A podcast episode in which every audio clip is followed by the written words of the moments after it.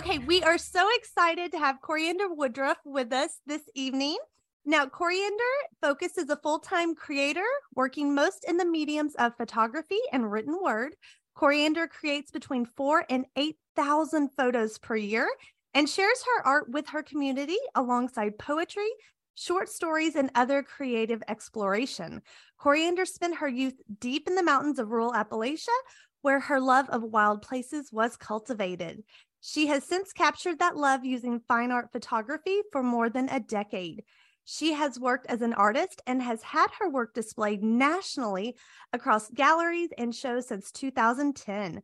Coriander's other great love is teaching. Since 2008, Coriander has taught a wide range of classes from fairy house building to immersive private photography workshops. And we are so glad to have you on the podcast. Thank you so much for joining us. Hi, thank you. Do you want me to correct her on the pronunciation of Appalachia or do you want to do that? We both made the same face. I'm like, it's Appalachia. Come on now. Appalachia. I I apologize. Uh so okay, so correct me. It's Appalachia. I mean, I'm English is English. As long as people understand each other, you're good to go. I would say Appalachia. And okay. any anyone east of the Mississippi will laugh at you for saying Appalachia. Well, I apologize to everyone east of the Mississippi. the Texas accent. Maybe that's that. A little bit. Sure. There okay, we go. Good. We'll we'll blame that. Well, I apologize. Well, we are still so glad you're here. Thank you. Well, I would love if we can start. I think it's always nice to get a background and a little more of your story and how you got started. Um, yeah. So I guess the kind of the two worlds that I would discuss in relation to this are like um, my art, which is uh, my aunt is a jeweler. My mom, I think, also interviewed with the show. She's was an artist, does writing now, and so I just grew up like really steeped in the creative practice, and so it's always something I've been drawn to. And when I was maybe 12 or 13, I got my first camera and dove headfirst and started making art kind of constantly doing photography in 2020, uh, I quit my job in DC. I bought an RV. I traveled the US and made art full time, supported completely by Patreon, which was it was very cool. It was a really wonderful experience. And now I'm kind of I'm still living in the RV and I'm splitting my time between uh, Nashville, Tennessee, and Virginia, Pennsylvania, East Coast area. Oh um, wow! Yeah, and so I make a ton of art. And then in the last couple, last year or two, kind of since I started traveling, um, I've been doing a lot of poetry and writing, which has been a fun and different experience. I'm dyslexic. And so I think I've always been a little hesitant around writing because it's always been like not a strong suit for me. Um, so I'm kind of trying to let that go and just like, I'm a write. And, you know, peers and pairs may escape me, but spell check for the most part catches it. So, uh, and I have a fantastic editor who goes through and catches uh, comment. Comment and comment was the most recent one where it was like I I knew what I was trying to say. It's fine.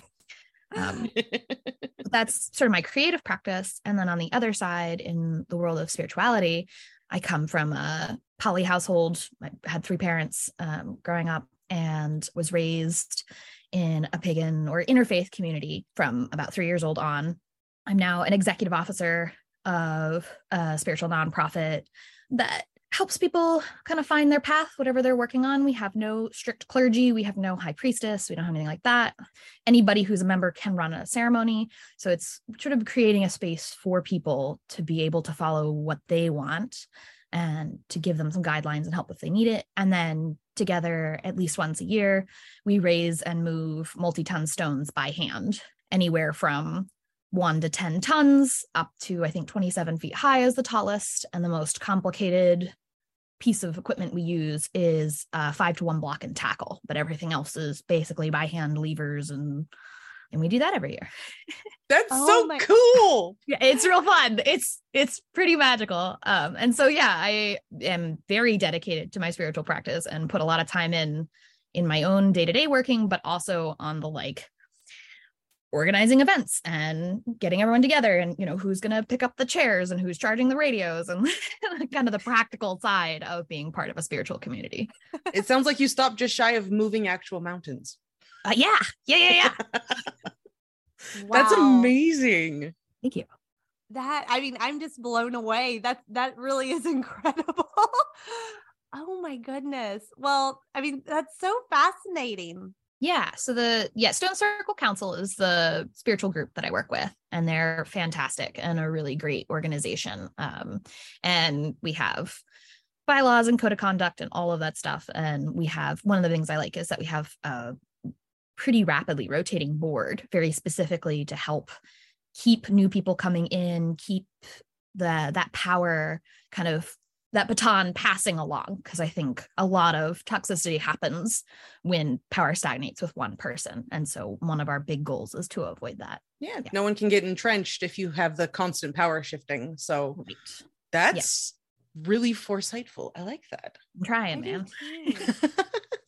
too. I wish we could work that into other areas. That's brilliant. I can think of like five organizations that would be brilliant for. Yeah. wow. So you are staying busy. yeah. Yeah. Yeah. Yeah. Today I mailed off, I'm doing little Valentine's postcards. Um, so they have my poetry written on one side, and it's sort of love for yourself and love for others, and frustration with love, and like the sort of complex world of love, um, and done in little poems, and then an increment of 10. And then I mailed them off to people because uh, I believe we're all first graders that should have shiny boxes, and everyone gets little cards. And so I was like, who else wants this? And it turns out other people wanted it. So I got to mail those and it was really fun today. Uh, it's one of my favorite parts of art is the community aspect and spirituality too, is sort of Mhm. community and community building. Well, Absolutely. That's a wonderful idea. We need to, I wish we all did stuff like that. Yeah, I think she's onto something with us all still being first graders because I'm still sad that we don't have like the little, the funny ones or the cute Oh. ones that always came with a sucker Yeah, yeah, attached. And Yeah. Like- you need to, those, we, there's lots we can learn, man. Like you don't Yeah. touch anybody unless you ask. And uh, I think I have big opinions about creativity and how the school system kind of messes with that and how Mhm. if you ask first Mhm. graders i think 99% of them say they're creative and if you ask kids about to graduate it's like 5% say they're creative it's Yeah. nuts of like there's something happening here you know in these years that you know it makes a big difference of what people think of as creativity which is i don't know kind of terrifying Right. yeah, there's something I about that internal standard you hold for yourself as you get older that if you're not really good at it, it's not encouraged. And so you Right. stop. right Absolutely. I, well, I was, I guess that kind of segues into one of the things we Mhm. had kind of talked about was um, the idea of spirituality and Mhm. creativity coming together and uh, using your creativity as a spiritual practice. I like to kind of start with definitions because my partner was raised Jewish and is now agnostic. And pretty quickly, when we were talking, we realized Mhm. that our definition for words like prayer and church and God and worship meant wildly different things. Mhm. No, we are very big fans of clarifications of terms and definitions out the outset. We do that to our listeners all the time. So Yeah. Yeah. you are in good company. By all means, start with definitions. so Yeah. that's I, that's we spent a lot of time talking together and kind of it made me really think about like what words i used and what they meant to me um, Mhm. so i like to think of the word artist uh, as anyone who approaches their work with creativity so Wow. that's easily defined stuff like artists, sculptors, painters, musicians, but it includes a lot more elusive art like accountants who can make numbers sing or mechanics who can determine what's wrong in an engine by the sound. So social workers who untangle difficult situations, anybody who approaches the world with that intention is an artist, which I think is basically everyone, right? To be alive is to create art. So then art is that creation with intention. And that's to me an act of ritual and prayer. So, which we'll come back to those words later. Mhm, Um, mhm.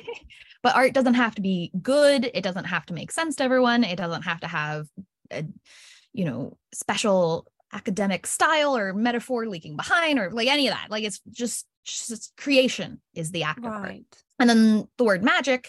I had a good friend who once described prayer is the thing you do um, when there's no direct action we can make to create a change.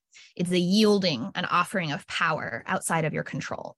Mm. Action is the thing we do to directly make change in the world around us. And magic is that fuzzy place in between action and pa- prayer. So it's when you bump the proverbial pinball table to change the cast of the ball. So that's the little mm. like kind of shifting space in between. Mm-hmm. I love that. That is awesome. It's a great right, way of describing it. It's such a great, yeah, because I was like, I don't, yeah, I love that description. So if we work from the idea that we're all artists, what is the the work of practice? Um, so I like to, so I like everyone to kind of take a moment and like can, anytime I teach a class, I like mm-hmm. to like remind people that we are all artists and we are all participating in this and to try to shed some of those old beliefs of like not good enough. And then if you want to continue with that, the next step is practice, right? Mm-hmm. So right. throughout my life, I have periodically felt like every drop of creativity has been drained out of me. Um, and I will never be creative again. uh, what I'm reminded of is that often creativity and my spiritual practice, it's less like water pouring out of a cup and more like a conduit to the divine. Reaching that flow state or that alternated spiritual state is feeling this connection of the di- divine coming through and being manifested through my work. Elizabeth wow. Gilbert has a really wonderful book, Big Magic, or if you're really busy, she has some really good TED Talks, The Elusive Genius. They're really great. They talk a lot about that concept of kind of stuff coming through. But that's, I feel like that, like, that channeling thing is this like wonderful idea. but for most of us, most of the time, it's not as simple as opening up and letting the art, divine and the art flow through. Most of the time, mm-hmm. it's about practice and work. Mm-hmm. And some, a lot of people have daily rituals or meditations or other structures of practice of spiritual work. And for me, magic and prayer as a daily practice is often about bringing that intention and focus to the forefront. So, for example, I only listen to soft, gentle music when I bake. I try to focus on the good things of my life and sing into the dough. And like bread is alive and a great place to start with mindfulness and baking with intention. I used to braid my hair before bed, and each night I'd braid in a different intention of something else I wanted to have in the next day. So that's the sort of idea of like working that little bit of magic into these daily activities. Sorry, I I was all like, I don't monologue, and then I feel like I definitely monologue. no, this is this is brilliant. I mean, I'm just thinking, wow, like because when I cook, there's no telling what I have on. I have the TV going and all this, and I'm like, mm-hmm. gosh, but you could it could be a I think it, you always have to just meditate. But it's like, no, that could be time to be mindful and all that. I mean, this is brilliant. Yeah. I would have never thought of that. Yeah, I like it's not always, but I've tried to bring it into places. Like I am an avid cycler. And so trying to like bring my thoughts down to nothing but the moment of pedaling mm-hmm. and what it feels like in that movement um, or sweeping or like, you know, anytime you kind of think of it, just taking a moment to be really mindful, which like according to my therapist and a bunch of books is kind of like the point of everything is uh-huh. to be mindful. I think I think art can be really it's such a mindful practice, right? Especially for me doing photography or doing poetry, like you're often trying to capture this elusive thing that mm-hmm. Not easily translated, right? Like mm-hmm. you write poetry about the world around us because the feeling of love and frustration and challenge isn't something that has a single i guess the germans might have a single word for it but for the rest of us we have to write a poem right to like express to encapsulate it. Yeah.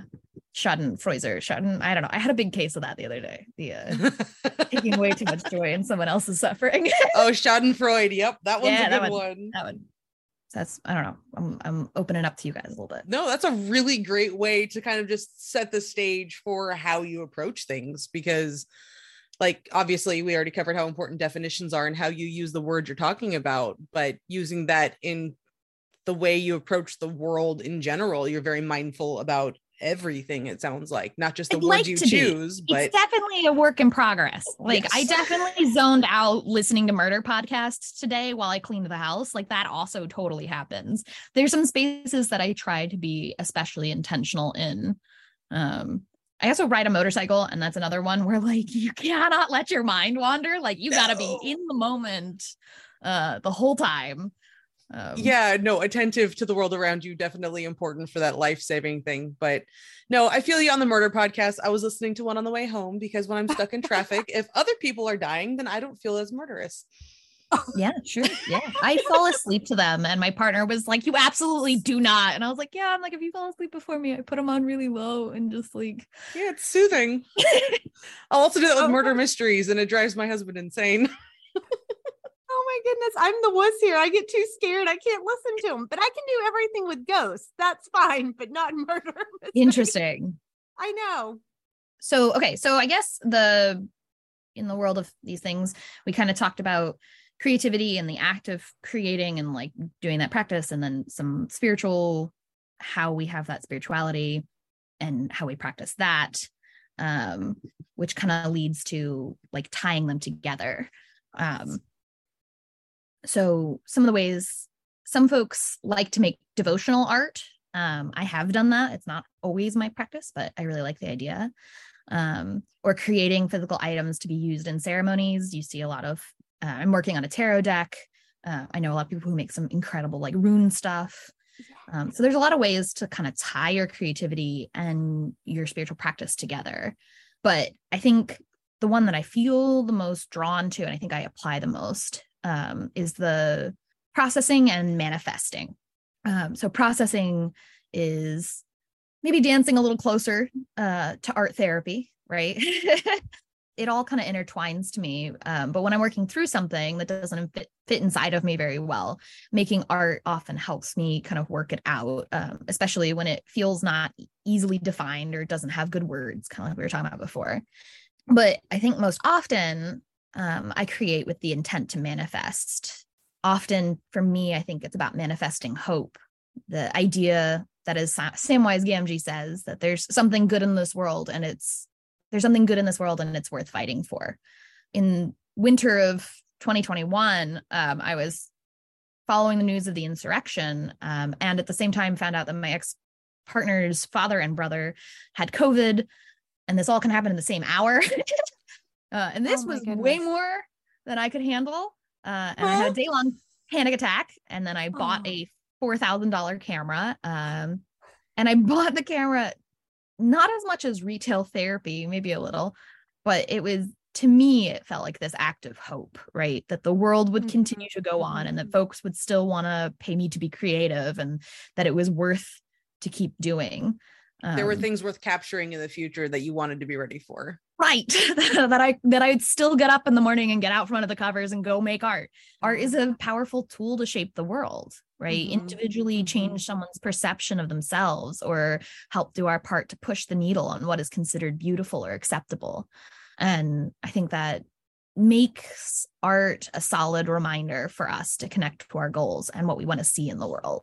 So I feel like art and spiritual practice has a tie to our responsibility to the world and each other, right? That we make art responsibly, that we don't appropriate other spiritual practices or other creative practices that we you know are mindful with what we create is such a vital kind of part to my practice and i think more and more people are starting to move that way right like i see that more and more where my community no longer uses sage as a smudge you know like you know do the best you can and when you know better do better Yep, I feel the same way. I was raised very much to smudge with sage, only to learn that sage is a protected plant and smudge is a specific practice that uh, you need to be trained in in order to actually participate in. So right. You, you change as you learn new things and you hope to share that with the people around you. Yeah, I think that's kind of all we can do. Yeah. Um, yeah. Did you guys have any questions or dialogue we want to have. That's sort of like that's sort of my my spiel of like how I do my work. That's an um, impressive spiel, not gonna lie. I try. no, absolutely. Um, Caitlen, do you I I mean the questions I have are more things like um like in this moment is the only best way I can put it because if I ask for your favorite thing in general, you'll probably spin out like I do. Um, but like today, what is your favorite moment that you've captured in what medium recently? Oh, goodness. Recently, I think, sort of in a general sense, one of my favorite things to capture in the world of photography is beautiful imperfection that, like, again, I think that shifting of the needle is one of the really vital things to me. And so I don't do basically any, uh, I don't do any Photoshop. I do very little post editing. And so I'll brighten some colors, I'll soften some things. I might soften some acne out, but I try not to get rid of things because, like, that's the body, you know, and having people see themselves and see that part of them and see that is not something that needs to be smudged out and you know gotten rid of and then shifting that for other people that other people see those images and are like oh like having that scar isn't something to be ashamed of is a thing that I think feels incredibly powerful as a tool and the responsibility in that feels really vital. Yeah. Um, and then I guess in uh, poetry land, I wrote throughout the year I was traveling in the RV. I wrote a lot of poetry. I wrote a lot of words. I was processing a lot of grief for a bunch of different reasons pandemic, relationships mm-hmm. ending, lots of life mm-hmm. happening. Of course and I really like I have that together as a chapbook of just sort of that process and sort of the poetry changing as I change locations of you know working in a desert or working on the in the redwoods or you know when I got home back into the Appalachian mountains and like that feeling um mm-hmm. and then I think just recently I was working on one that was back to vo- devotional work I was working on one around Imbolc and Brigid is one that I feel a lot of connection to. And there's a particular line someone said in a ceremony at some point of an act of Bridget, like not just the maternal side, but that she's also the goddess of the forge. And the idea of if you can withstand the heat and hold the hammer, you can reshape it. And that idea has always like stuck with me of that concept of like we withstand the fire and test ourselves against it and so i was working on a poem based on that but it's i don't think it's done yet that's fair. Yeah no i uh i adore Bridget as the as the blacksmith and the goddess of the forge. That is literally my favorite part of her. Yeah it's one of my favorites. Oh no it's beautiful. I kept looking at you caitlen. I was like because i knew i knew. Yep. But I mean, what a beautiful message about standing in the fire. I think we're all in, we all go through that. Yeah, kind of stretching over the anvil to like be the thing shaping and also mm-hmm. the thing that is shaped. And you have to have drastic changes in temperature and shift. It's and not easy for anybody. it's so hard. And it's not, yeah, it's difficult for you. It's from both sides of it. Absolutely. Mm-hmm. Yeah. Absolutely. And I wanted to go back because I didn't get to comment on, but the photography, and I think it's so beautiful and how you don't like to Photoshop things out and kind of, especially in this day and age when everything is Photoshopped and everything is kind of fake in a sense. I, I think that's almost revolutionary actually not to do that.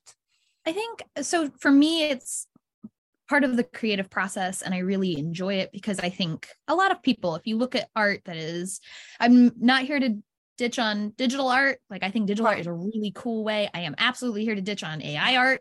Fuck that.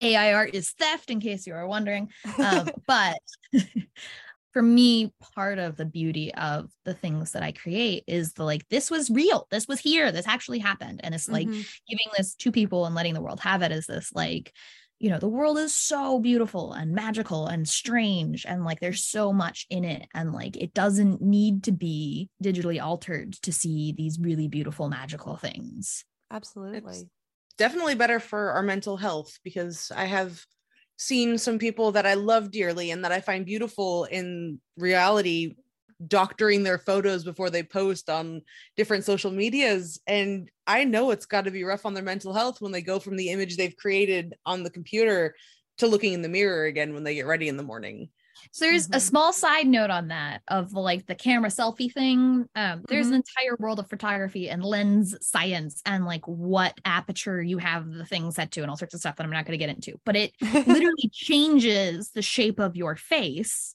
and the length of your body. And so you can make somebody just with the lens you pick look skinnier or wider or more rounded or whatever giving a little bit of grace to like we think of cameras or as cell phones as being this like oh no that's the honest image and it's like yes and no like Yeah.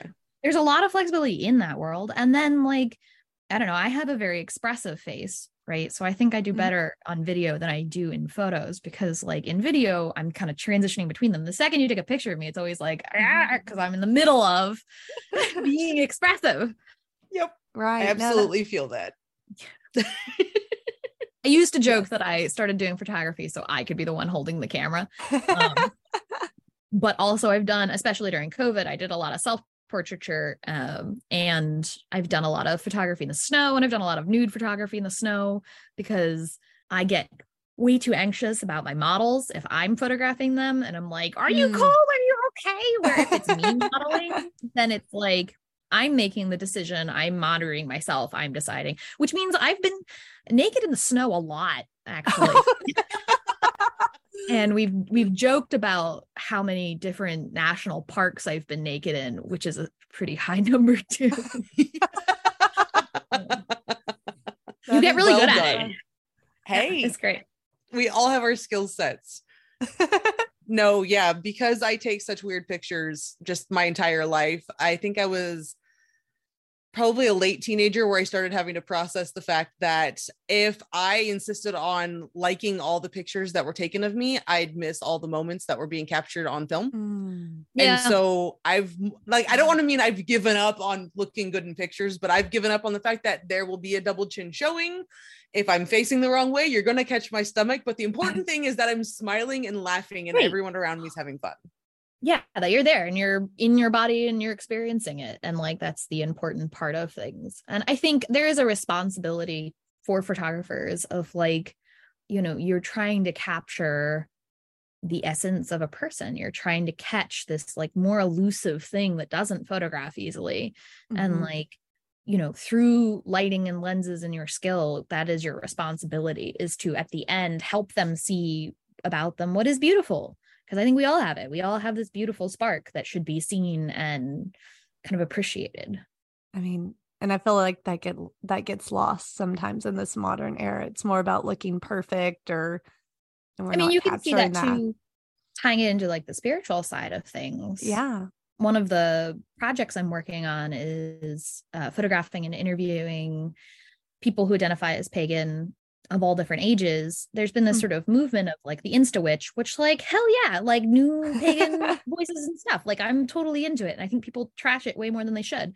But Mhm. like, there's this sort of like, where is this coming from? And it's like we've been here, buddy. Right? this is not news. as long as America's been America, there's been people practicing paganism in it Mhm. and so i've been doing these interviews mostly with older people um Mm. and trying to gather up some of these stories of like what is it like to practice and you know especially some of the stuff of like were you ever fired for your spiritual practice you know Oh. did you lose kids in a divorce because of your spiritual practice like we like to think that that doesn't happen but like it does it did and it Mhm. still does sometimes you know right. Absolutely. You still can't you still get denied um a, uh, adoption rights in a Mhm. lot of states depending on whether or not you're active in the Christian church or not. Mhm. Even if you're a different established faith doesn't count. yeah Mm. Sounds incredible. And is that going to be something like you publish or like how are you going to be putting that out there? Um, so right now I'm collecting interviews and photos, and then they're going on to my Patreon. Uh, I don't know. Are you guys familiar with Patreon? Have you used it? We Um, actually just started our Patreon podcast. We're-. Congratulations. Thank Thank you. yeah. And so right now it's exclusive content for my patrons. So the Mhm. rest of the world gets a couple of blurbs and maybe 2 Mhm. photos. My patrons get the full interview and the full series of photos. Um, and that's where they're going right now. And then when I gather enough of them, I'd like to do either a project that could go online or get printed. Uh, but I'd really Mhm. like to do like a book of just like pagan people, American pagans, and what that looks like and what that practice is. Because Oh. it's so varied and beautiful and strange. And you know, it's been really fun to interview people of like some people who have very specific deity devotional work and some people who are a little more like me. If you Mhm. I always joke, if you corner me, like I'll admit to being a hedge witch of just sort of like whatever tools at hand, whatever you need, like, you know, no nonsense, very Terry Pratchett witch is uh, my vibe. yes, Wonderful. here for it. Well, I think a book, I think that's what I was hoping for because I think a book would be brilliant. I think that would be wonderful. Yeah. Yeah. I'd really like to do that. And I'd like to do some poetry paired with photos. And then I'm Mm. currently, I have some very big installation art ideas. and I'm writing them out and sending in lots of application narratives and trying to convince a gallery or a residency of like, let me make the thing. It'd be so cool. like, Oh, that's fabulous. Well, it, can you share any about like your work you've done in the past? Because I know you've been featured in galleries and had some exhibitions and so forth. Yeah. Um, so I did a artist residency last year, and then I think that month I photographed like 15 different unique models and did several thousand photos just in that real short period of time. Mhm. And then I have a show coming up. I'd have to look at the details because I I just got the acceptance recently. Um, Yay, but it is- I Congratulations. yeah, Windows to the Inside, which is expressions of mental health in the Woman Made Gallery, which is based in Chicago. It's the virtual show. And I checked them first because Woman Made Gallery, I was like, hmm, suspicious, but they have a trans specific show, and uh, anyone who identifies as woman is Mm. part of this show, which I was like, all right, that's cool with me. But yeah, I uh, teach a lot of classes, I've done a few residencies, I hang in galleries. I kind of see like the business side of my work as these sort of two worlds where I have the Patreon and this Mhm. like slowly building very communal aspect where it's lots of people putting in a little bit of money to help build something and I'm really vulnerable and really like I express a lot to them and they get a lot of my like successes but also my frustrations Mhm. um, and then the other side is this like trying to convince different strangers to, to let me hang in gallery shows. And that's all the like very fancy writing, all of the like, this exhibit explores the fundamental blah blah blahs. and, you know, that's sort of this other world that I work in. And I think there's benefits to both of them, right? Because one gives you more outreach, but the other one gives you more connection. And Right. in general, I'm much more drawn to like connection and community Mhm. over. I did a New York show, which was beautiful Wow. and was really fun. Uh, but there was definitely a moment where I was like, I am not one of these people. I am a weird Southern pagan here in New York trying to convince other New York socialites that I am one of them, and I am not one of them. wow. Oh my goodness. But I mean, that's amazing. I mean, it sounds like you've been featured all over, which is so cool. I mean, New York, that's that's It's incredible. it's a lot of tenacity. I had there's a quote I have somewhere of um the practice of art is that of bearing your very soul and the Mm. business of art is to then hold that in front of other people and have them reject it.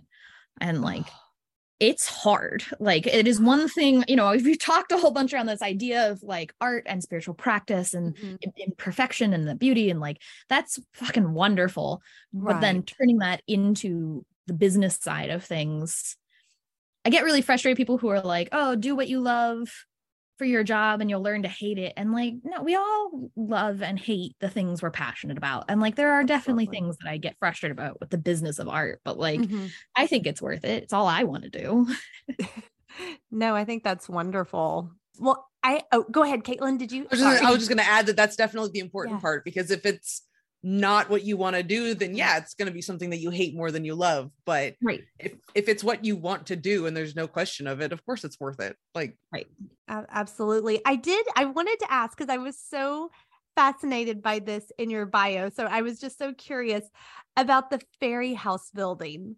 I wanted to know more about this because I man, talk about my my very supportive mother who let me kind of whatever weird thing I wanted to make. I got I think I was 11 when I started just collecting things in nature and building these weird little fairy houses. Um and I got into it enough that I taught a couple classes on it when I was a kid. And that's something my spiritual practice, the community I worked with, I started learning how to move and raise stones at a super young age. Mhm.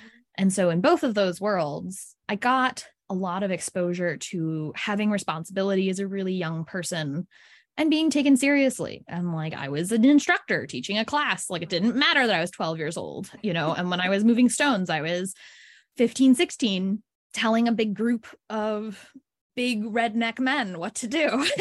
Like, I think that was it was very good for me. And now I am a stone crew leader. I'm one of the people who helps run and make sure that the stones are raised in a safe way. And I teach basically anybody who steps up is we teach and cross train and help them learn more. Um, but in particular, there's a young person that from about 11 on uh, mm-hmm. was interested. And so I started teaching them. And the first time I saw them, they corrected someone someone on something they were doing wrong or whatever. And this like big redneck guy was just like, yes, ma'am, and moved on. And like wow. this piece of my soul that's like, oh, like that is so good. like, you know, for young people and especially people raised fem mm-hmm. to get this experience of like you should be seen and heard and respected mm-hmm. and listened to. And if you have an expertise in a field, you know, your voice is contributing and it is important. You know, that's hard anywhere. Right. But, you know, yeah. oh, wow. No, that's wonderful. And I have to ask, Caitlen probably already knows, but there may be listeners that don't know what, because I don't know about the stone moving and all that. I don't know anything about that. So I'm I'm curious what what is that exactly other than the moving the stones. it's yeah, we move them and then we stand them up on their end. and I can't tell you why we do it. Okay. There is okay. no direction to nobody tells you what you should be feeling. I can mm-hmm. only tell you what I experience, um, okay. which for me it is this incredibly deep powerful connection to 100 to 400 other people all mm-hmm. taking action together all breathing together all moving together okay. doing something that would be entirely impossible for one or five or 10 of us to do when the stones are raised this it's this very physical kind of connection um, i often see spirituality uh, my mom was a genealogist is a genealogist mm-hmm. and uh, she had this family tree on the wall and it was all of these names and she has back to my like great great great grandmother all the way down right? Mm-hmm. almost totally filled in. It's nuts. And it came all the way down and i was like seven and at the very trunk of this tree was my brother and then my name. And this idea of like all of this life kind of coming down to me you know mm. in the spiritual practice i do we often say of like you know walk like your ancestors are standing behind you that idea of like all of this life that brings you to where you are mm-hmm. and then i think something that happens in my spiritual practice and a lot of different people is mm-hmm. that idea of like on to the seventh generation this idea of what is now coming out from you you know mm-hmm. to me the roots of that tree of like all right if this is coming down through me what's coming out on the other side and being created and i'm not interested in having children. Um, but I do think there's a lot of potential to give to the world and to create mm-hmm. the next thing that comes. And those standing stones are that representation of okay. Our past history and the things our ancestors did coming down to what we're doing in the moment and that connection to your community of like this is a physical representation of people that I have literally put my life into their hands. And then creating something that should go on until after I'm dead, building a structure that seven generations on can come to and know what their ancestors did and they have a place to practice and worship and connect wow. Idea no no thank you so much for sharing that's incredible thank you yeah that's and so you should come do it because you it is nothing like it it is nothing like it oh no, I fully intend to get details from you on when yeah. it's happening next to see if I can find a way to make that work because that sounds amazing. There's so uh during COVID, we couldn't gather. And mm-hmm. so in 2020, my other executive officer, who is a brilliant bonkers genius, decided we were gonna mail everybody stones. And so we mailed, we mailed soup and we mailed spoons and we mailed stuff for every single ceremony we were going to hold and we mailed stones about mm-hmm. size of a shoe and concrete and rope and together on sunday like we have uh, labor day sunday uh, we like we always have and unlike we ever had before we moved and raised and we created the largest stone circle in the world which comprised of i think it was almost 100 stones across the US and in other countries. Somewhere there's a GPS coordinate. It's not quite a circle, not even a little bit of a circle, but it's great. But I had somebody after we finished that process, Mhm. Uh, a lot of what we talked about while we were building it is like, okay, like how do you turn a rock into a stone? And how do you turn this kind of commonplace item into a valuable, spiritual, important thing? And so we built ceremony around that idea. And after the event happened, a friend of mine was talking to me and she's like, you know, I've never been close enough to feel the stone wake up before. And she's like, because it was just me, and this little intimate. She's like, I felt it. And I was like, yeah. I'm like, it's a high, isn't it? Because I'm like, now you know why all the stone crew is hanging out right by it. Is because we're all there. like, it's coming. It's almost here. Like, Wow. Oh, that's amazing. Very cool. yeah. Very That my cool. stone is a in in my RV uh, in a in a planter pot. Yay! It goes with you everywhere. It does. I love it. And I have to go back to I loved your visual of the family tree and those generations and the ancestors behind like walking with us. And um Mhm. we talk a lot about mediumship on this podcast and Okay. I'm I'm studying mediumship and it's it's so similar, but I never thought about all these generations that are always with us. And um I just Mhm. love that visual. I think it's absolutely beautiful. working with finding what the spiritual practice of your ancestors were is a Mm-hmm. really great way to like non-appropriatively find a spiritual practice to do Mhm. which i've also participated in a lot of different kinds of ceremonies Mhm. including santerian and i think if you're you know traditionally black spiritual practice but i think i keep a ganesh in my rv and it's one of the things of like the opener of roads very important and like for me in my own very private solitary practice of like this is a tool that I use to connect to a piece of the divine. And Mhm. like I try to do it as respectfully as I possibly can, but I am absolutely not going to tell anyone that I know shit from fuck of how to practice spiritual stuff with Ganesh. It is a tool that I use just for me. And I think that's something that, you know, if you feel called to a spiritual practice that Mhm. could be considered appropriation like in your own space doing it respectfully. I also blues dance which is traditional black dance. And when i teach blues dance classes i always start with like this is a traditional black dance. This came out of slave dancing. This was practiced by people that did not have rights. You should go and give money to black teachers. You should go and give money to black artists. I'm here to show you the things that i love and appreciate about this Mhm. but this is not mine. This is not yours. Mhm. And when we dance this, we have to have that respect for where it came from and who it belongs to. Mhm. Opinions. I have big feelings about everything. No, it's uh it's it's awesome. And I mean, poor Jess usually has to listen to my big opinions about lots of things. So no, yeah, by all means, keep sharing. that was my partner said that uh, he said it's one of the reasons he loves me is that I I have big feelings on just about everything from like spiritual stuff to like city planning. I have big lawns. One of our first dates, we had a like 10 minute diatribe about like getting rid of fucking monoculture grass. Like, uh-uh. That public transit and urban sprawl all Oh, yeah. need to Mm. change. Mm, I could I could fight. I have been known to raise my voice at people who don't understand why we need a train going between my town and the city so that we don't have to build any more roads to get to work. All the trains. All Yes. the public transportation. So yeah, no, we could definitely go on a double segue rant uh, with very little effort, but we should probably keep it up But no, I do like that view of how to handle what's considered respectful and what's considered appropriation because it is Mhm. such a blurry concept that there are people in all kinds of groups that have different opinions about what counts as what.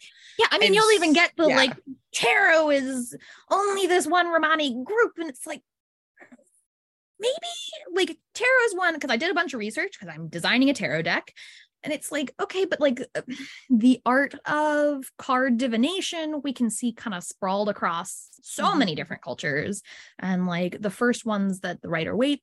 Who I can't remember the actual femme person who created it. Go look that up. It's important. Um, but their deck base was, I think, uh, French.